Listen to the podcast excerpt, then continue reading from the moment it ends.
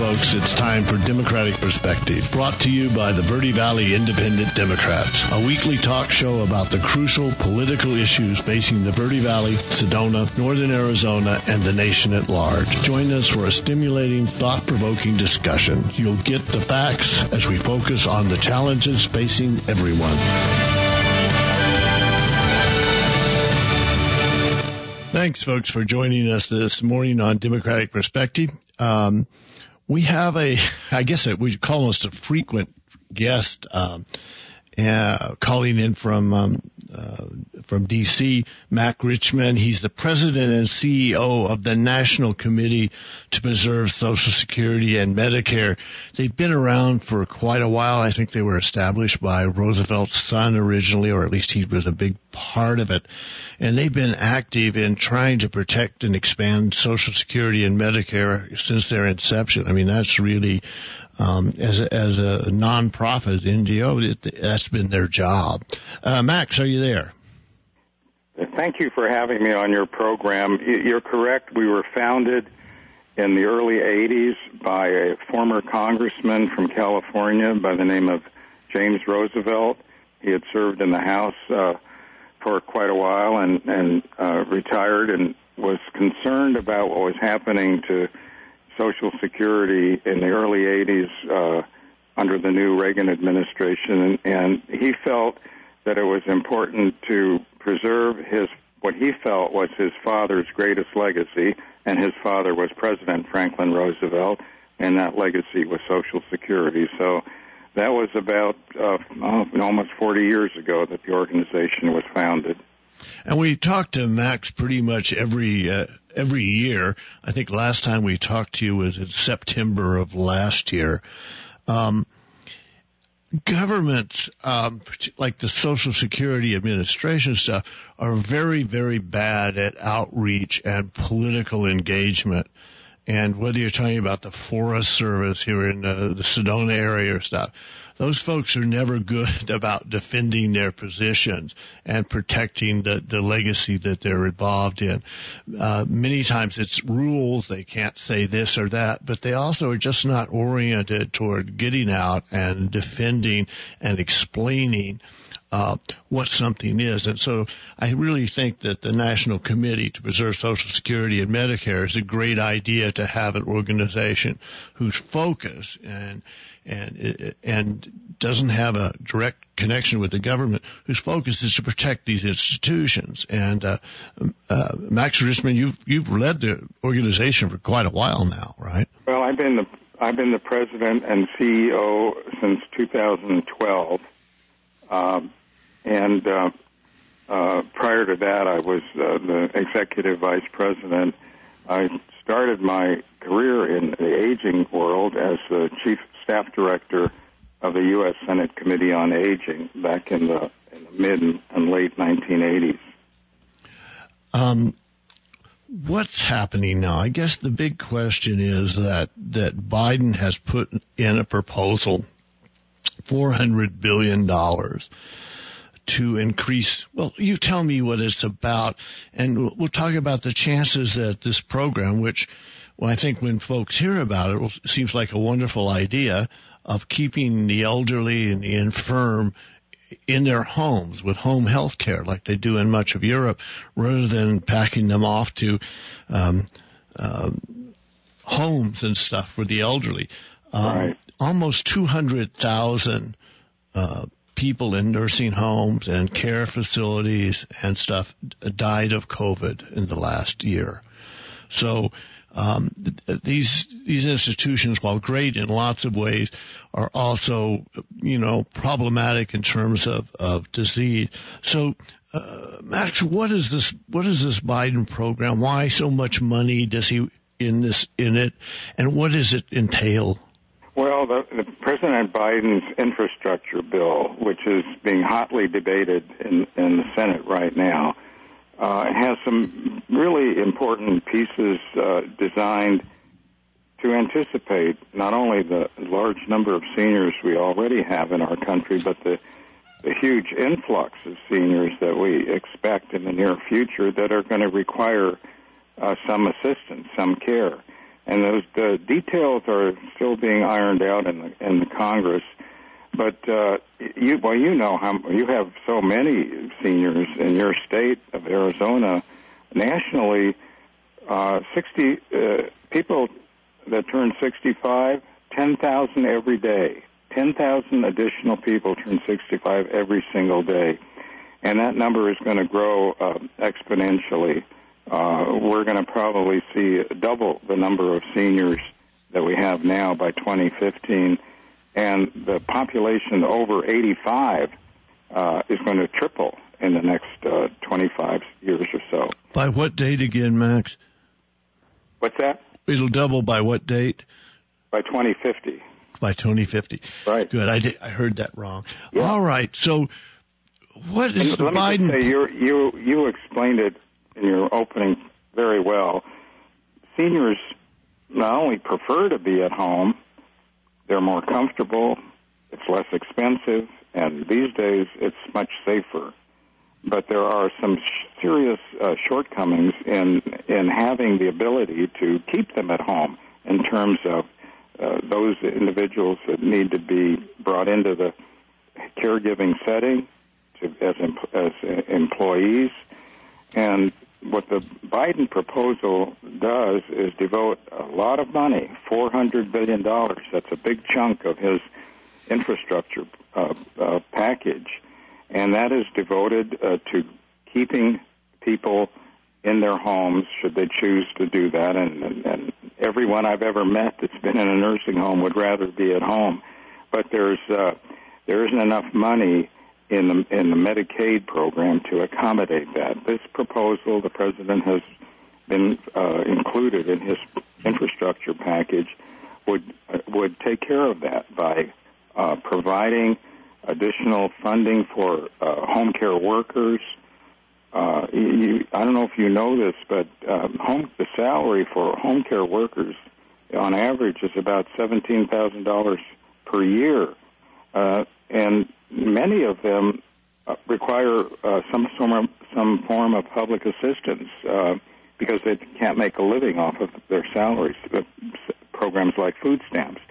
So the Biden infrastructure proposal would essentially extend a program that is now called Money Follows the Person, in which a Medicare, a Medicaid uh, recipient uh, can receive uh, home care instead of, uh, and also people with disabilities, I should mention, instead of being uh, in an institution. This $400 billion would go to states, your state, and other states, uh, by expanding this program, this Medicaid program, and making a large increase in funding available for home and community-based services. What exactly would is included in this? Is it uh, support for salaries, for Absolutely. education? It's not just salaries, which is important, but uh, benefits, uh, uh, paid leave, which is not uh, usually uh, available to those employ- uh, home care employees. Caregiving is the fastest, I'm told, is the fastest growing industry in our country, and and we're going to need, and this, uh, this is according to uh, uh, the Paraprofessional Healthcare Institute, very, very reliable nonprofit. We're going to need an additional 4.7 million home care employees over the next in the next 10 years to accommodate those individuals who need care uh, at home, who choose to uh, remain at home. I know that in Sedona, because I've been talking to uh, a family uh, who need to have, uh, you know, occupational therapists and so forth and stuff come into the household, how hard it is to find reliable help or any help at all. Uh, Sedona's average age, I'm told, and I haven't double checked this, is, is gone up to almost 60 years old. Yeah. So we're uh, uh, we're a population here in Sedona, but also in the whole Verde Valley that's very much dependent on Social Security and and these kind of uh, programs. Uh, it seems like just such a wonderful and also economically efficient idea in the long run to have people drop by the the people's homes. I know they they do this in in Europe for all kinds of problems, from maternity leave uh, and uh, support to um, to working with the elderly. Um, they'll have somebody come by, you know, a couple of times a week and monitor the situation, make sure the uh, person is all right. But this is this this process, folks, is is probably happening to somebody that you know is dealing with these issues of uh, moving to a home, moving to a care facility that's not really a nursing home, um, or or getting someone to come in and help care for for a relative. It is it is just literally, uh, an elegant way to put it, all over the place. Yeah. Well, you know, you're not alone in Arizona. There simply are not enough home care workers in this country to meet the demand now that exists now for in many places, uh, let alone in the future when there'll be so we just discussed there'll be there, there will be so many more people that will need this kind of care. And you you know you we we talked about um, uh, improving the salaries. That's that's critical because one of the reasons there aren't enough home care workers is the, is the the uh, salaries are so pitiful. Seventeen thousand on average a year uh, and that is uh, compensation that is not going to attract uh, enough workers to uh, serve those that need it in our country. Uh, uh, you know, one of the things that I find so amazing is we are relying on um, on unpaid caregivers for older adults all across the country. Um, I've read a study uh, from Harvard University recently that, that 40 million Americans provide unpaid caregiving for an older adult. And that has some serious consequences for those people who are providing that care. They're mostly women. Uh, what is not understood well is those people uh, that le- have to leave the workforce often to provide this care for a parent or maybe a spouse's parent and when they leave the workforce, they're not paying into Social Security. They're unpaid caregivers.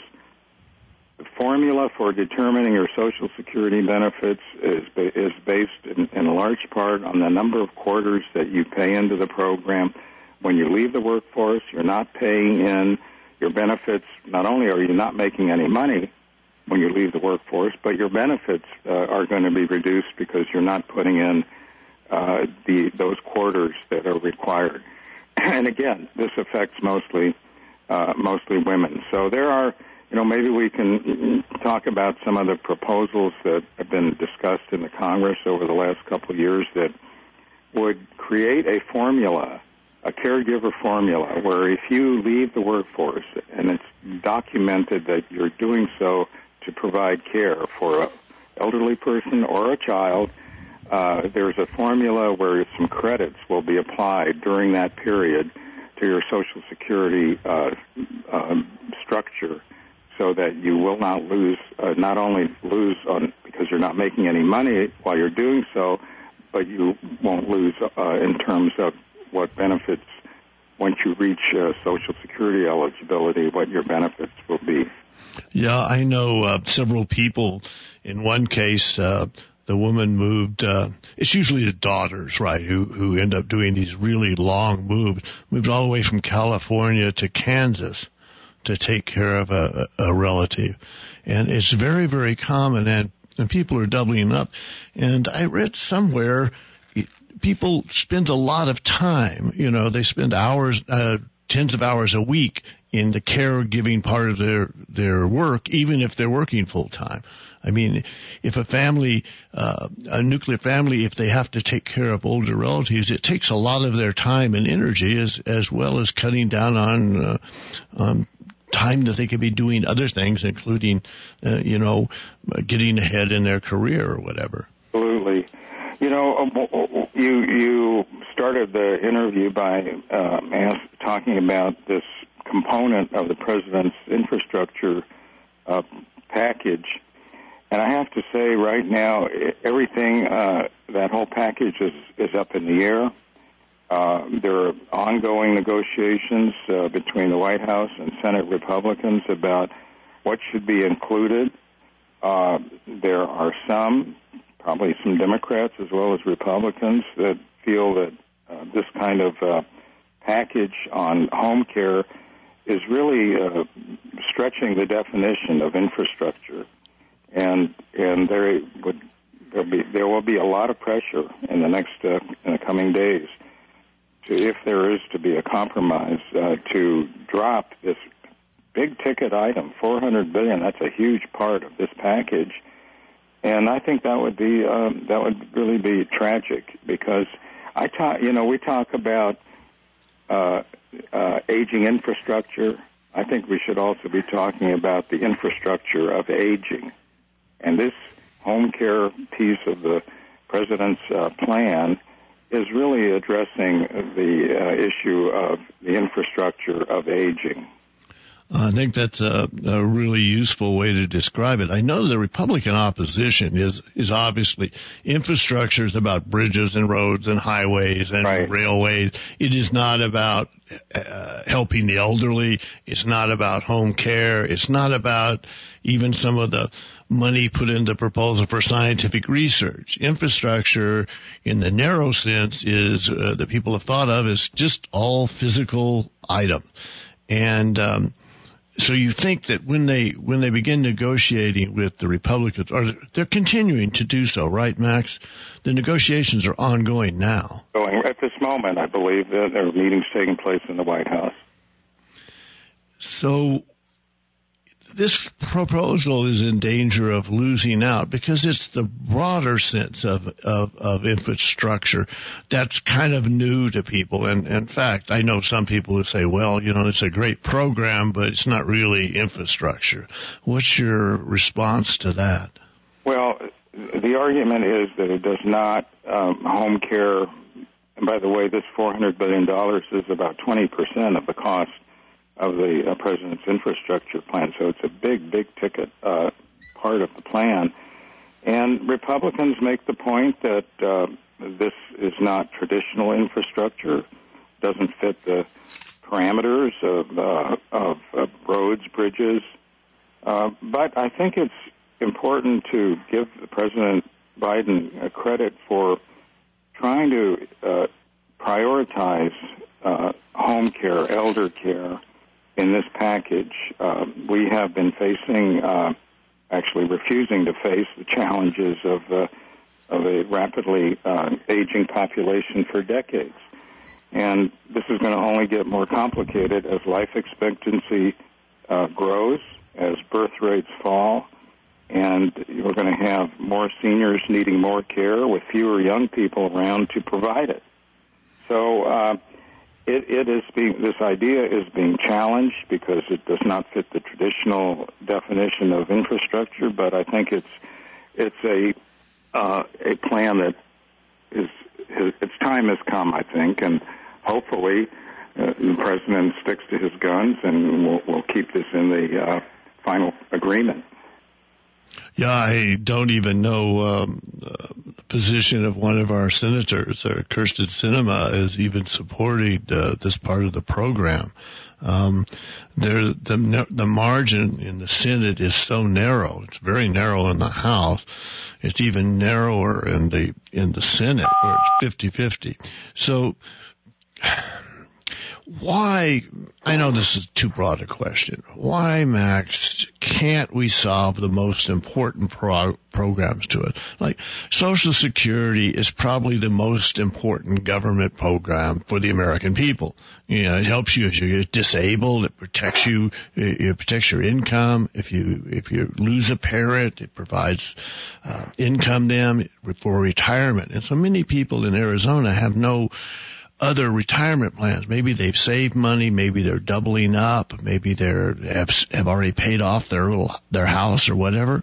But you know, why can't we solve?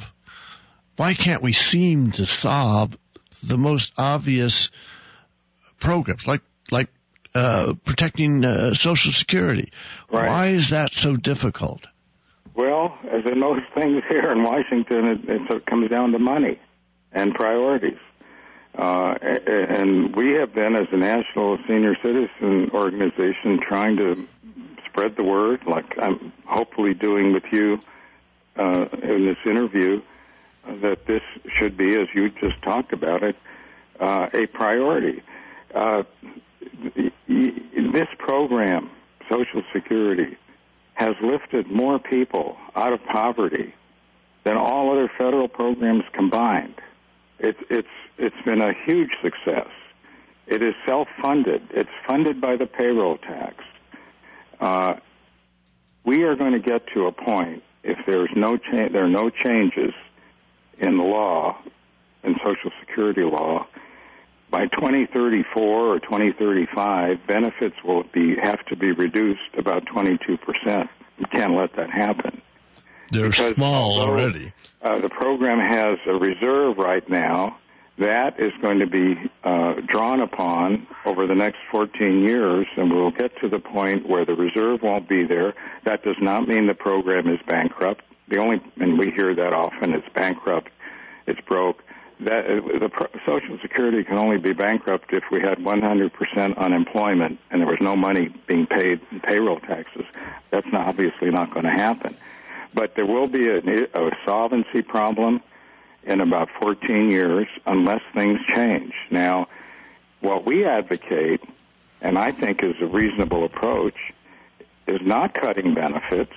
They're pretty meager as it is. I think the average benefit's about $14,000 a year, a little over $14,000 a year.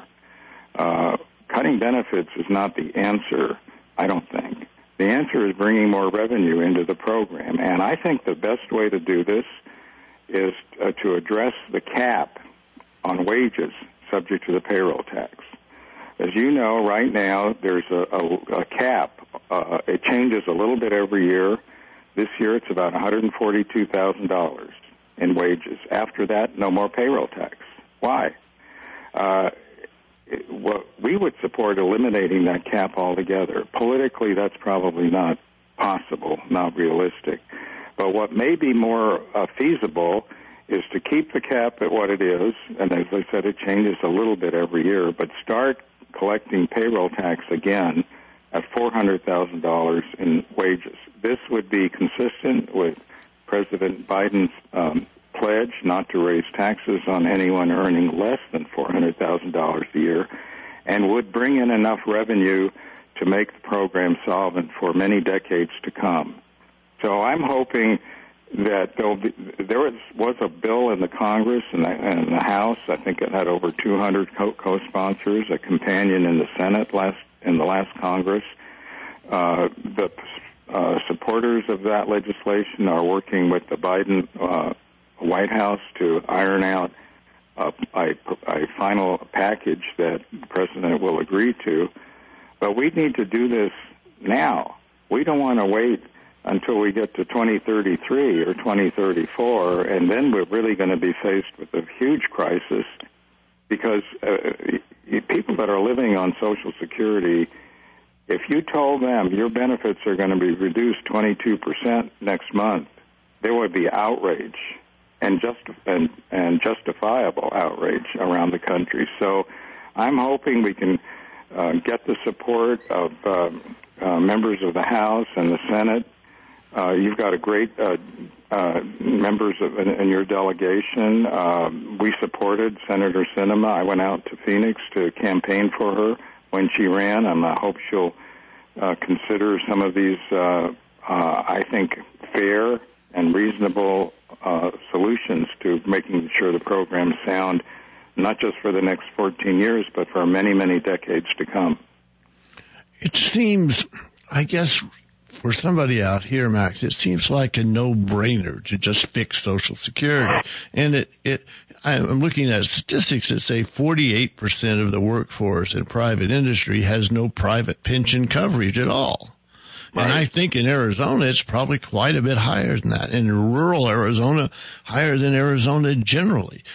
And, and yet, we can't seem to solve these problems. Um, what's the opposition to it? Just economic? Why would you why would you not want to well the Republicans, I guess, will never want to increase taxes on the right. wealthy, right? I mean, that's it's that simple. Might as well say it. You know, yeah, they just will never do it. And and their preferred um, solution is to cut benefits, wow. which I don't think uh, is acceptable. And it's not just simply uh, reducing the benefit. Some of it is not that apparent. Uh, there, there. Are, I've, I've heard of uh, proposals from Republicans uh, to uh, to deal with the solvency issue by raising the retirement age. Well, we've already done that. Uh, the last time, as I mentioned, we had Social Security legislation the retirement age went from 65 to 67 gradually. It'll be 67 for everybody soon in a few years. so we've already raised the retirement age, and and that don't don't be a fool that this raising retirement age is not a cut in benefits because it is. If you have to wait another two or three years to get your benefits, your benefit the, the amount of money you receive is less while you're collecting. So it uh, raising the retirement age is a cut in benefits. And when I hear people say, "Well, people are living longer," well, you know, as someone who is 74 years old, I think that's a pretty good thing that people are living longer. That doesn't mean there are jobs for those people. And, and it doesn't and mean people the who that they're living longer, uh, which is a good thing, doesn't mean that there are jobs or that people can continue working even though their lifespan has been uh, extended uh, over, over the last number of years. A lot of people who work with their hands and who do manual labor and who do operate machinery and do all of these kind of things are much more impacted by this than say somebody sitting in an office. Uh, at least that's what some uh, folks think. In other words, you know, by the time you're 66 and you've been operating heavy machinery or doing uh, landscaping or whatever it is, you right. may not be or, or building houses. You may no longer be in shape to climb around on and uh, on scaffolding and stuff. Yeah, absolutely. That's that's such an important point. And, you know, I sometimes think that uh, those that talk about raising the retirement age uh, uh, aren't connected to that reality because they don't do that kind of work. And uh, the other uh, uh, thing that has been floated uh, for quite a few years is, well, we can reduce the cost of living adjustment cost of living adjustment is one of the one of the beauties of Social Security that your check supposedly keeps up with inflation. I think the COLA, the formula for determining the cost of living adjustment, is flawed. It, it, it's good that there is a a COLA built into the system, but if it shouldn't be, uh, you can't. You you know the last uh, three out of the last ten years, the COLA was zero. Yes. I'm sure you you you've heard of that. Certainly, we hear about that from folks. Yes. And and the reason it was zero is the formula for determining the cola is flawed. It looks at in, the cola is supposed to measure inflation and make sure your check, uh, Social Security check, does not decrease because of inflation. But the measure uh, that is used is how is inflation affecting a wage earner, which is a whole different uh, uh, idea than how is inflation affecting an older person. For example, the reason the cola was zero in three out of the last 10 or 11 years is the price of gasoline dropped dramatically, and there's so much weight put on that price of gasoline that it helped push the cola down to zero.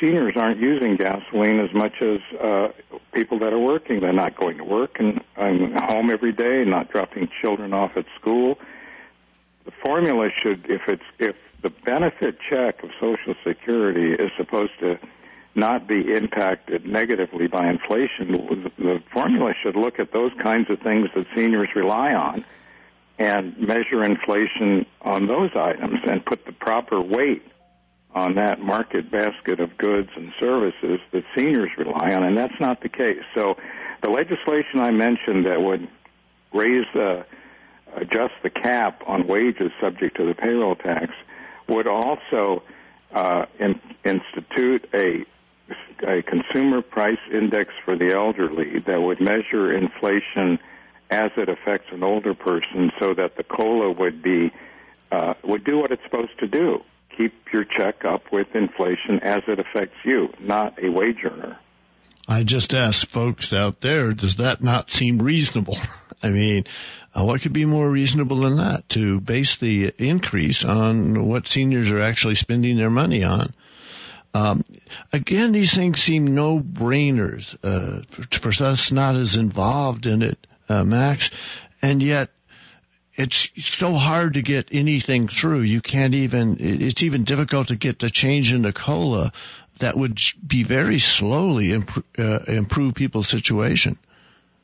Yeah, I, it's it's a long term struggle. You know, I'll tell you, I when I was staff director of the Senate Aging Committee, uh, we were able to get legislation through in in the uh, late 1980s uh, that we tried to get a consumer price index for the elderly put into law so that the COLA would do what it's supposed to do, which I just talked about. There was opposition to that, but we were able to get what's called uh, an experimental formula. It's never been applied. It's never been uh, implemented, but it was something that is tracked uh, because we were able to put it in uh, as, as basically a first step towards getting a fully developed cost of living adjustment based on inflation as it affects the elderly. So I, we were able to do that when I was staff director of the Senate Aging Committee over 30 years ago. And it's, it was supposed to be the first step towards implementing a, a real uh, effective COLA. Well, it's been an experiment for 30 years, over 30 years. We haven't been able to get to the next step. And what I've told uh, Congress people that I'm lobbying is I don't have another 30 years to work on this experiment. We need we need to get it done sooner than that. I know that. I think. How do we stay optimistic, uh, Max, when situations like that happen? When you you come up with a COLA, and 30 years later, it's still really not in law. It's not really uh, being applied, and it's not guaranteed in the in the future. How do you keep your morale up when uh, it the sort of stuff you folks are doing it seems to me like you know um, this is kind of rolling the rock up the hill only to have it come back down on you and then you have to roll it back up again. Well, you know, we if you're in this uh, line of work, you, you look at it in the long term and uh, try to keep you know, put one step in front of the other and hope that we can have some longer term changes over time and and we have made some uh, we have made some improvements in both Social Security and Medicare, but we're not we're not nearly uh, where we should be. On Medicare, I, my, my mention, I should mention that we, we've been lobbying. As Medicare is a great program. I have never met a Medicare beneficiary who would be willing to give up their Medicare. They love their Medicare, but it's not perfect. It has gaps. It doesn't cover hearing dental, or vision, which are very important. And I'm hoping that there will be enough support in this Congress to at least begin coverage uh, for hearing, dental, and vision. I, I find so many people are waiting to get on Medicare and postponing those uh, needs because they think they assume Medicare will cover it. It does not. I so think they. Uh, that would be a big step. I if, think they. If you had at least some coverage for hearing, dental, and vision, and there is growing support for that. Certainly, uh, uh, seniors realize that the cost of, of that kind of care out of pocket often means you don't get it. You don't have proper hearing, which is not just a luxury, it's a safety issue. You don't have proper dental care, which affects nutrition. Uh, and so I think we're going to see, I'm hoping we see some movement in expanding um, that coverage under the Medicare program in the next year and a half. I know people in Arizona who not only for those programs, but who are waiting for a lot of medical treatment until they get Medicare. Right. They're holding off. They don't have um, support from the places that they work. They don't have a, a program. Um, there's no pensions out here. There's no uh, uh, a very little in the way of pension.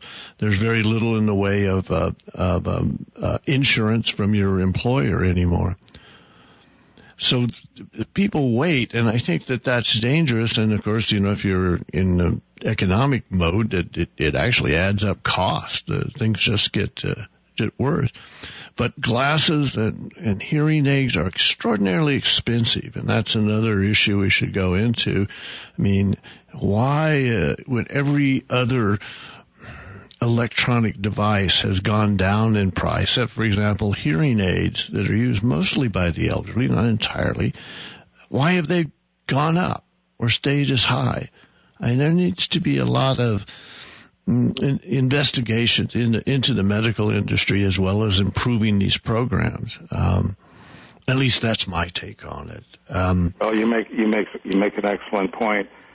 Uh, one of the ways we have been working on paying for these added benefits is by uh, uh, saving the government money on what it spends and what consumers spend out of pocket on prescription drugs. Uh, as, as, you probably know, uh, Medicare added a prescription drug plan in 2003. It's Part D of Medicare. And it was the beginning of some coverage for prescription drugs. It was a huge battle. The pharmaceutical industry opposed it. But they were able at the 11th hour. I was in the gallery when that, in the House when this was debated and I left about two in the morning. Apparently, at five in the morning, a deal was made that yes, Medicare could have a prescription drug coverage component, but the government was specifically prohibited from negotiating for the best price for prescription drugs with the pharmaceutical industry. So you can imagine who was in the room when that deal was made. Exactly. It wasn't, it wasn't the National Committee to Preserve Social Security and Medicare. But that was 2003. We've been trying for the last almost 18 years to change that. And, and I think the president, uh, talked about that in his address to Congress, uh, recently. And I'm hoping that he will put some pressure on, um, the Congress to, uh, have that negotiation issue, uh, changed. This would save about $400 billion over 10 years that money could be used to, to improve the benefits that we just talked about, hearing, dental, and vision. So that's kind of that's in that's part of our legislative agenda.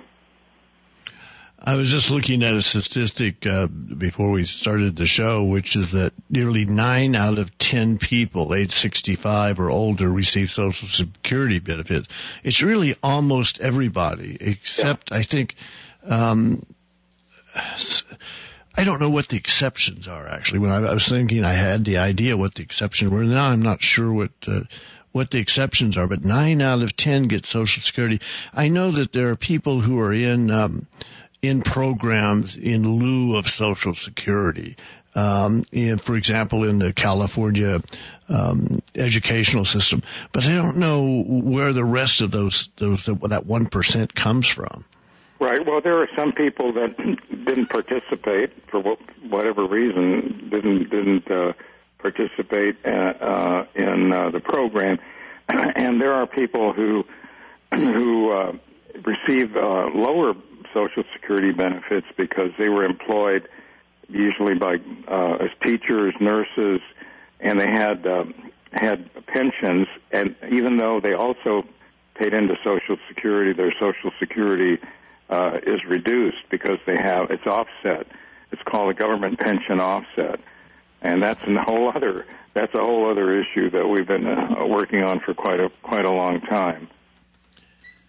So to sum up, the the Biden plan looks extremely good. I mean, I when I saw the infrastructure plan, it just looked great to me. Even though you know, frankly, as a sort of a realistic, you know, pushing the definition of infrastructure. Although you make a very good case that the, particularly the help for the elderly is infrastructure, um, and investment in science and stuff is, is infrastructure what happens what happens now? The, the the thing is being negotiated. You're worried that it's going to be eliminated as as a compromise with the republicans as uh, or conservative democrats as as part of the plan. Right. That hasn't happened yet but I'm sure there there's a quite a bit of attention focused on this one item because it would eliminating it would uh, would uh, be a huge step towards reaching a number that is acceptable uh, to Republican negotiators. I'm hoping the president doesn't uh, give in to that, but I'm but I, I'm sure there's quite a quite a bit of pressure uh, on the White House to come up with a smaller number than the 400 billion, or just to put it off for another piece of legislation, and that would probably be the end of it for for the foreseeable future because uh, as a as a standalone uh, piece of legislation, it's not likely to get uh, any uh, to, to see the light of day anytime soon. And that's the practical reason that it's been inserted into this plan. Right. Plus, you know, it would actually improve the infrastructure in the, in the, the broader sense of the of the plan. So the chances of this passing are are limited. And folks, if you're in favor of it, you should contact, uh, particularly contact our senators, um, Kyrsten Sinema and um, um, uh, Kelly, and um, uh, ask them to support this part of the plan. Um, I don't know what else local people do. The, the real thing, folks, is is is to find out the real facts about Social Security and Medicare, what it does, what it costs, where the money comes from. There is so much misinformation out there.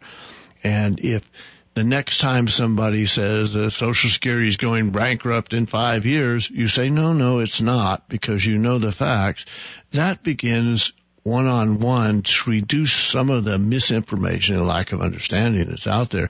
And we have this problem in almost every area, and including uh, something as important to everyone as Social Security. Yes, there are there are so many myths about the program that it's broke. There's no money there.